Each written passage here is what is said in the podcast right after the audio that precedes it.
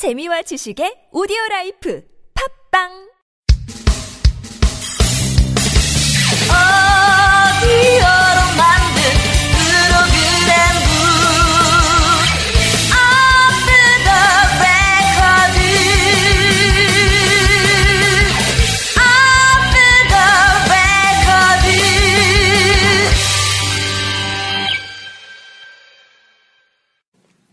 극단 오디오 프로그램북 오프 더 레코드 제7화 연극 혈맥 시작하겠습니다.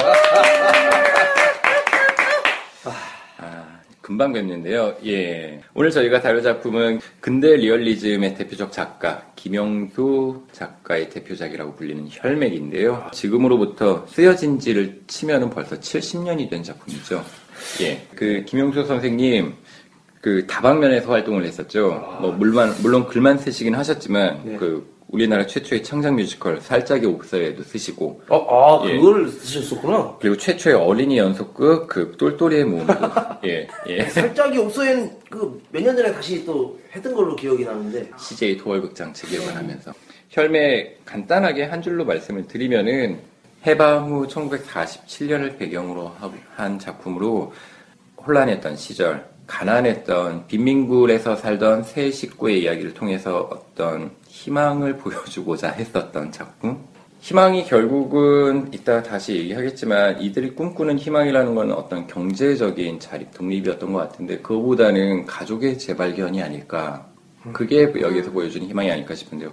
그걸 보여주는 작품인데요. 예. 저희 새 가족의 이야기를 그럼 조금 해볼까요?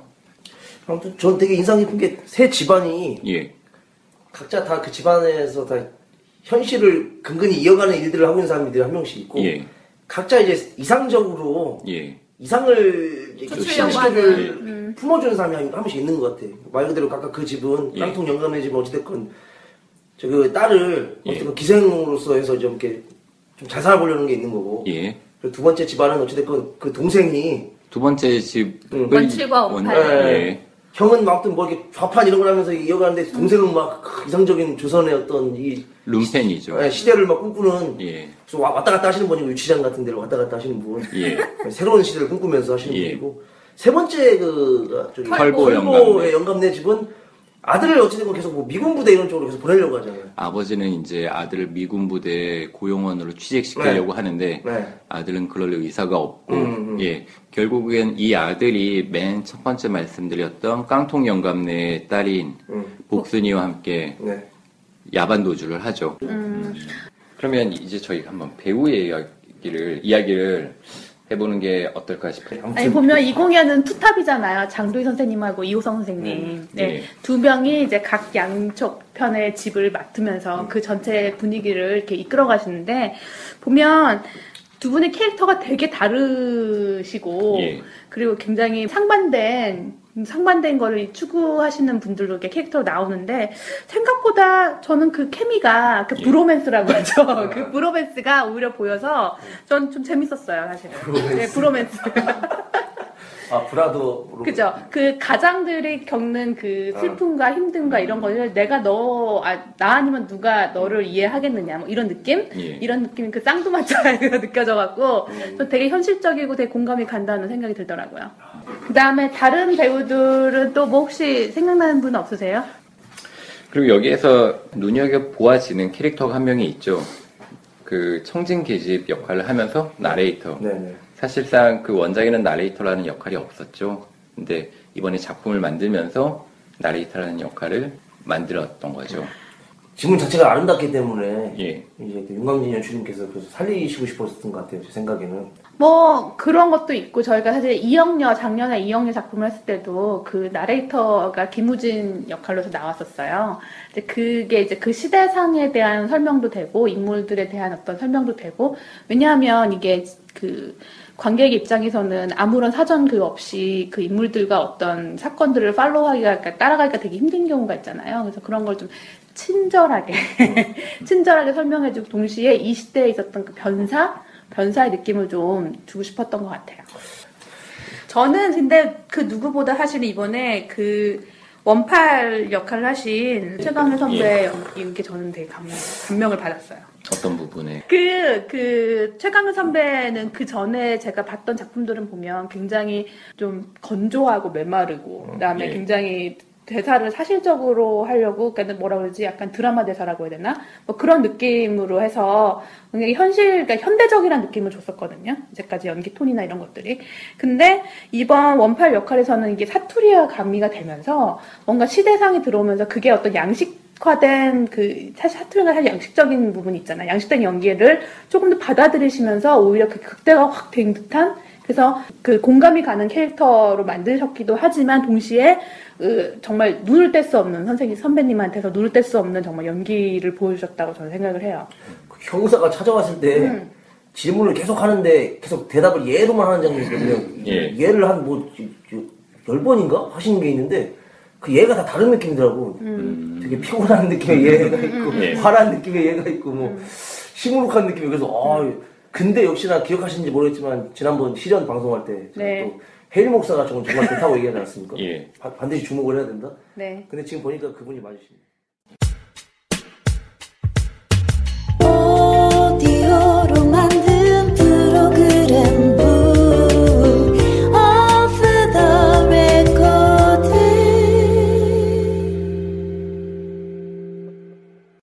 의상, 무대, 뭐 소품 이런 것들이 다 이 시대로 이렇게 우리 관객을 훅 들어갈 수 있게 초대를 한다라고 하셔서 저희가 special guest를 모셨죠. 아, 예.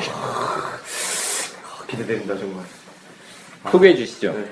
아, 네. 오늘 이태선 선생님을 무대 미술가 이태선 선생님 모셨습니다. 환영합니다. 우! 선생님. 안녕하세요. 안녕하세요. 안녕하세요. 아이고, 반갑습니다. 아, 원래 이렇게 아침에 오시나요? 아니요. 아, 오늘 이거 녹음 때문에 그러면 아이고, 긴장해서 왔는데. 예. 긴장할 수가 이제 없습니다. 방송, 그러셨죠? 예. 방송한다 그래서. 아, 그 혈맥 그 무대 관련해 가지고 그러면은 어떤 컨셉을 갖고 작업에 들어가셨는지. 동굴이죠, 거기 그 네. 대사에. 방공, 아, 예.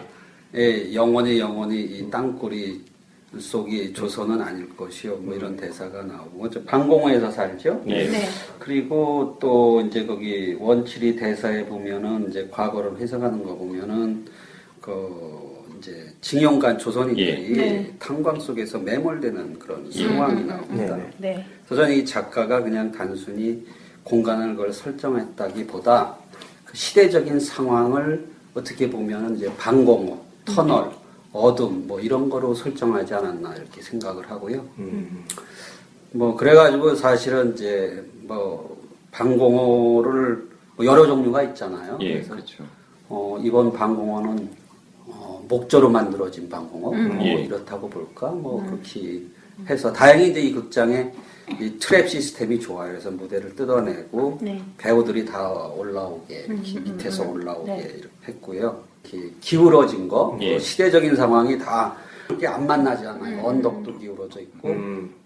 지문에 보면은 이렇게 전봇대도 기울어져 있고 예. 그래서 그런 이제 만나지 않는 그런 상황 같은 거 뭐 이런 것들을 다 이렇게 끼우렸어요. 그 만드느라고 애를 좀 썼습니다. 이렇게 다 각도가 제 나름대로는 느낌을 그렇게 기울어진 거 또 이 터널 속에 갇힌 거 뭐 이런 종류의 그런 상상을 하면서 이제 좀 스케치를 해봤고요.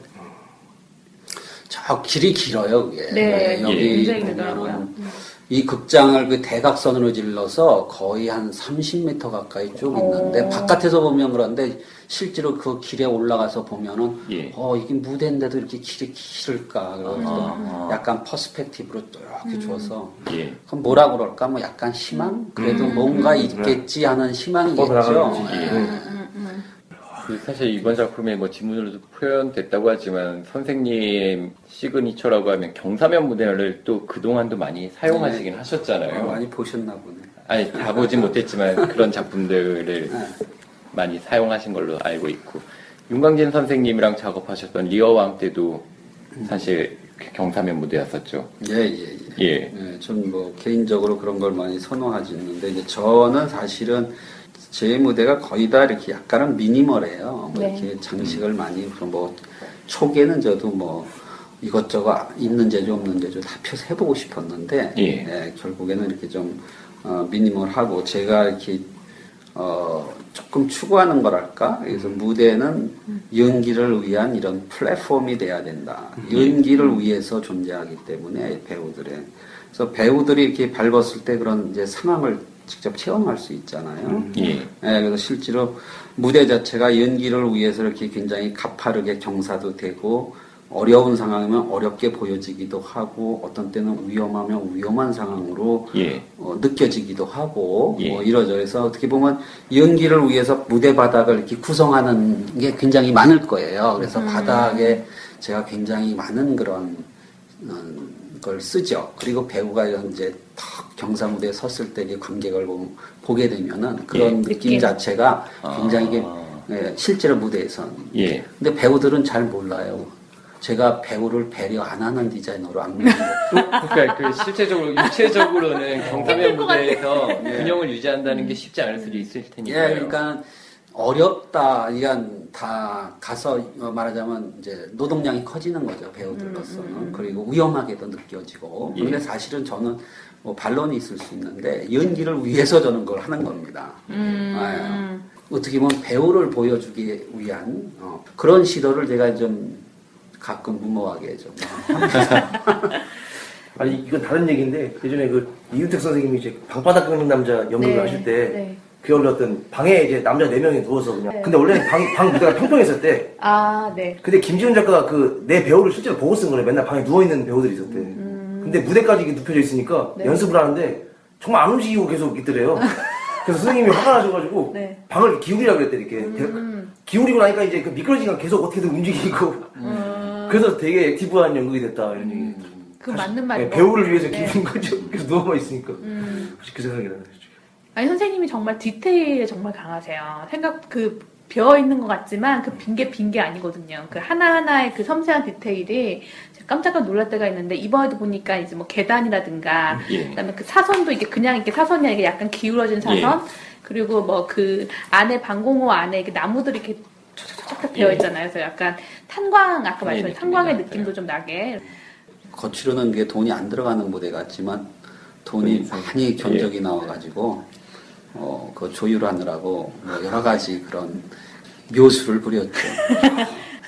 여기 본래는 예. 저게 전부 침묵을 예. 쓰자 그랬어요.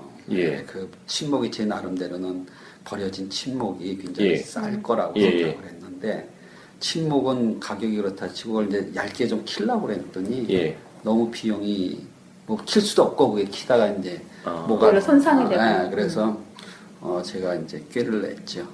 어, 그래서 얇은 송판을 이렇게 말하자면 아.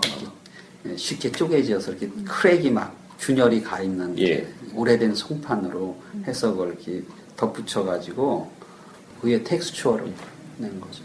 그래서 이거를 이제 사실 70년이 흐른 뒤에 이거를 우리가 옛날식으로 이렇게 그걸 사실적인 디테일을 가는 것보다는 작품의 성격을 부여해서 가는 게 좋지 않겠냐. 그게 뭐 또 현대적인 관객들한테는 그게 훨씬 더 큰 즐거움이기 때문에 그런 것들에 대해서 대한 고려 때문에 사실 무대 자체는 약간 앱스트랙트하게 예. 추상적인 형태로 우리 제가 이렇게 쓰- 좀 미니멀하게 이렇게 디자인한 거고 나머지 이제 소품들은 아주 그 사실적인 그런 것들로 채워서 이제 소품에 대해서 되게 오세혁 작가님 감동하셨잖아요. 아니 저는 이제 뭐 작은 극단이다 보니까 뭐 간에 수공업을 해서 그런지 모르겠지만 저렇게 되게 구체적으로 세세한 것들이 여기저기 그러니까 저는 되게 이 무대랑 소품이 되게 좋았던 것이 사실은 일본이 좀 넣고 가고 네. 또 미국인이 들어오면서 대량으로 들어온 것들을 예.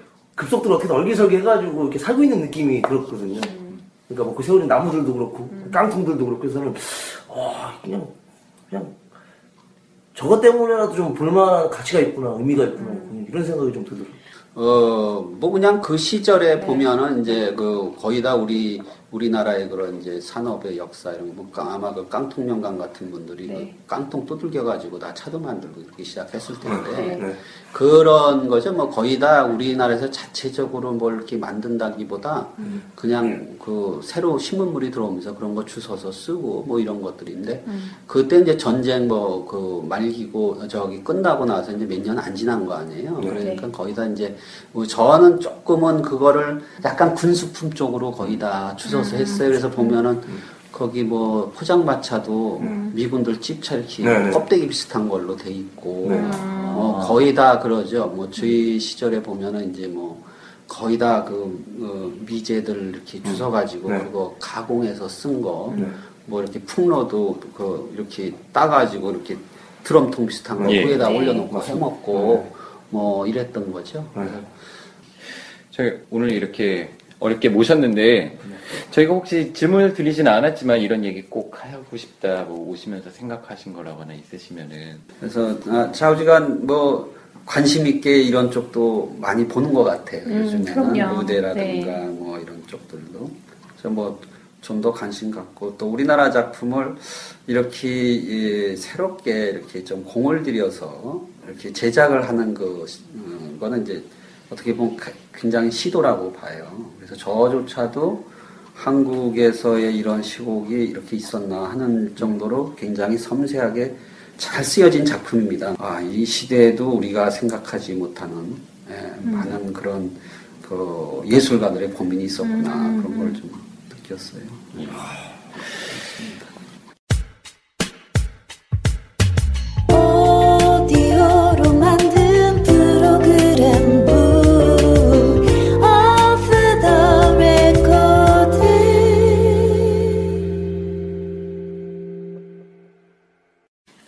아무튼 지금 그 이태석 선생님이 나가셨는데 저는 딱 들어오실 때 정말 아, 조지 클루니를 좀 닮으신 것 같아요. 예. 아, 그죠, 그죠. 왜냐하면 이 수트 특히 그 머리에 약간 예. 어떤 이 왁스를 바른. 어, 왁스도 바르시고 뭔가 은발과 백발이라고 해야 되나? 그거 겉머리가 적절히 섞인 어 저기 좀 제가 나이를 저렇게 먹고 싶은 생각이 드네요. 롤 모델입니다. 롤 롤러른. 저희 이렇게 이태석 선생님까지 모셔가지고 정말 그 풍부한 풍성한 그리고 깊이 있는 이야기 나눠봤는데요. 이제 그러면 저희 한 줄 평을 하고 오늘 녹음 마무리하도록 하겠습니다. 네. 저는 그렇게 생각합니다. 이 혈맥은 또 우리 연극의 맥을 짚어주는 소중한 작품이 아닌가 이렇게 예. 생각합니다. 네. 어, 저는 우리의 진정한 독립은 언제 올 것인가? 아, 아, 오늘 가장 좋은 한 줄 평이 아닌가 어, 싶기도 정말, 하네요. 정말? 역사에 남을 것 같습니다. 아, 저는 이런 작품들 사실 공이 되게 많이 됐다라고는 하는데 저는 처음 봤거든요. 네. 근데 처음 보는 입장에서는 재해석된 작품을 본 것보다는 완전 그대로를 보고 싶어하는 게 음. 있다 보니까 어, 저는 거기에서 이번 작품에 좀 의미를 찾을 수 있을 것 같아요. 그 원작을 훼손하지 않으면서 원작 그대로의 느낌을 살리려고 했다. 예. 예. 근데 저, 아, 근데 저, 손신영 PD님 얘기 들으니까 저도 한줄 평을 다시 하고 싶은 게, 그럼 뭐 다시 하죠 뭐. 아, 예, 아무튼 저는 이렇게 생각합니다. 과연 우리 민족은 방구, 우리 민족은 대체 언제쯤 방공호를 탈출할 수 있는가? 그럼 저도 음. 다르게 할게요. 그 방공에 벼뜰날 네. 올까? 예. 그럼 이렇게 한 줄평 뭐두 줄씩 남겼는데요. 네. 두 줄평. 예. 예. 이것으로 오프 더 레코드 혈맥편 마치도록 하겠습니다. 감사합니다. 감사합니다.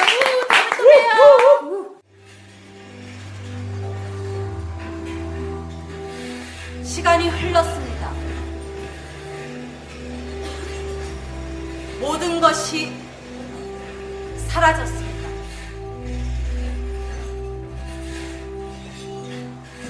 그 동네도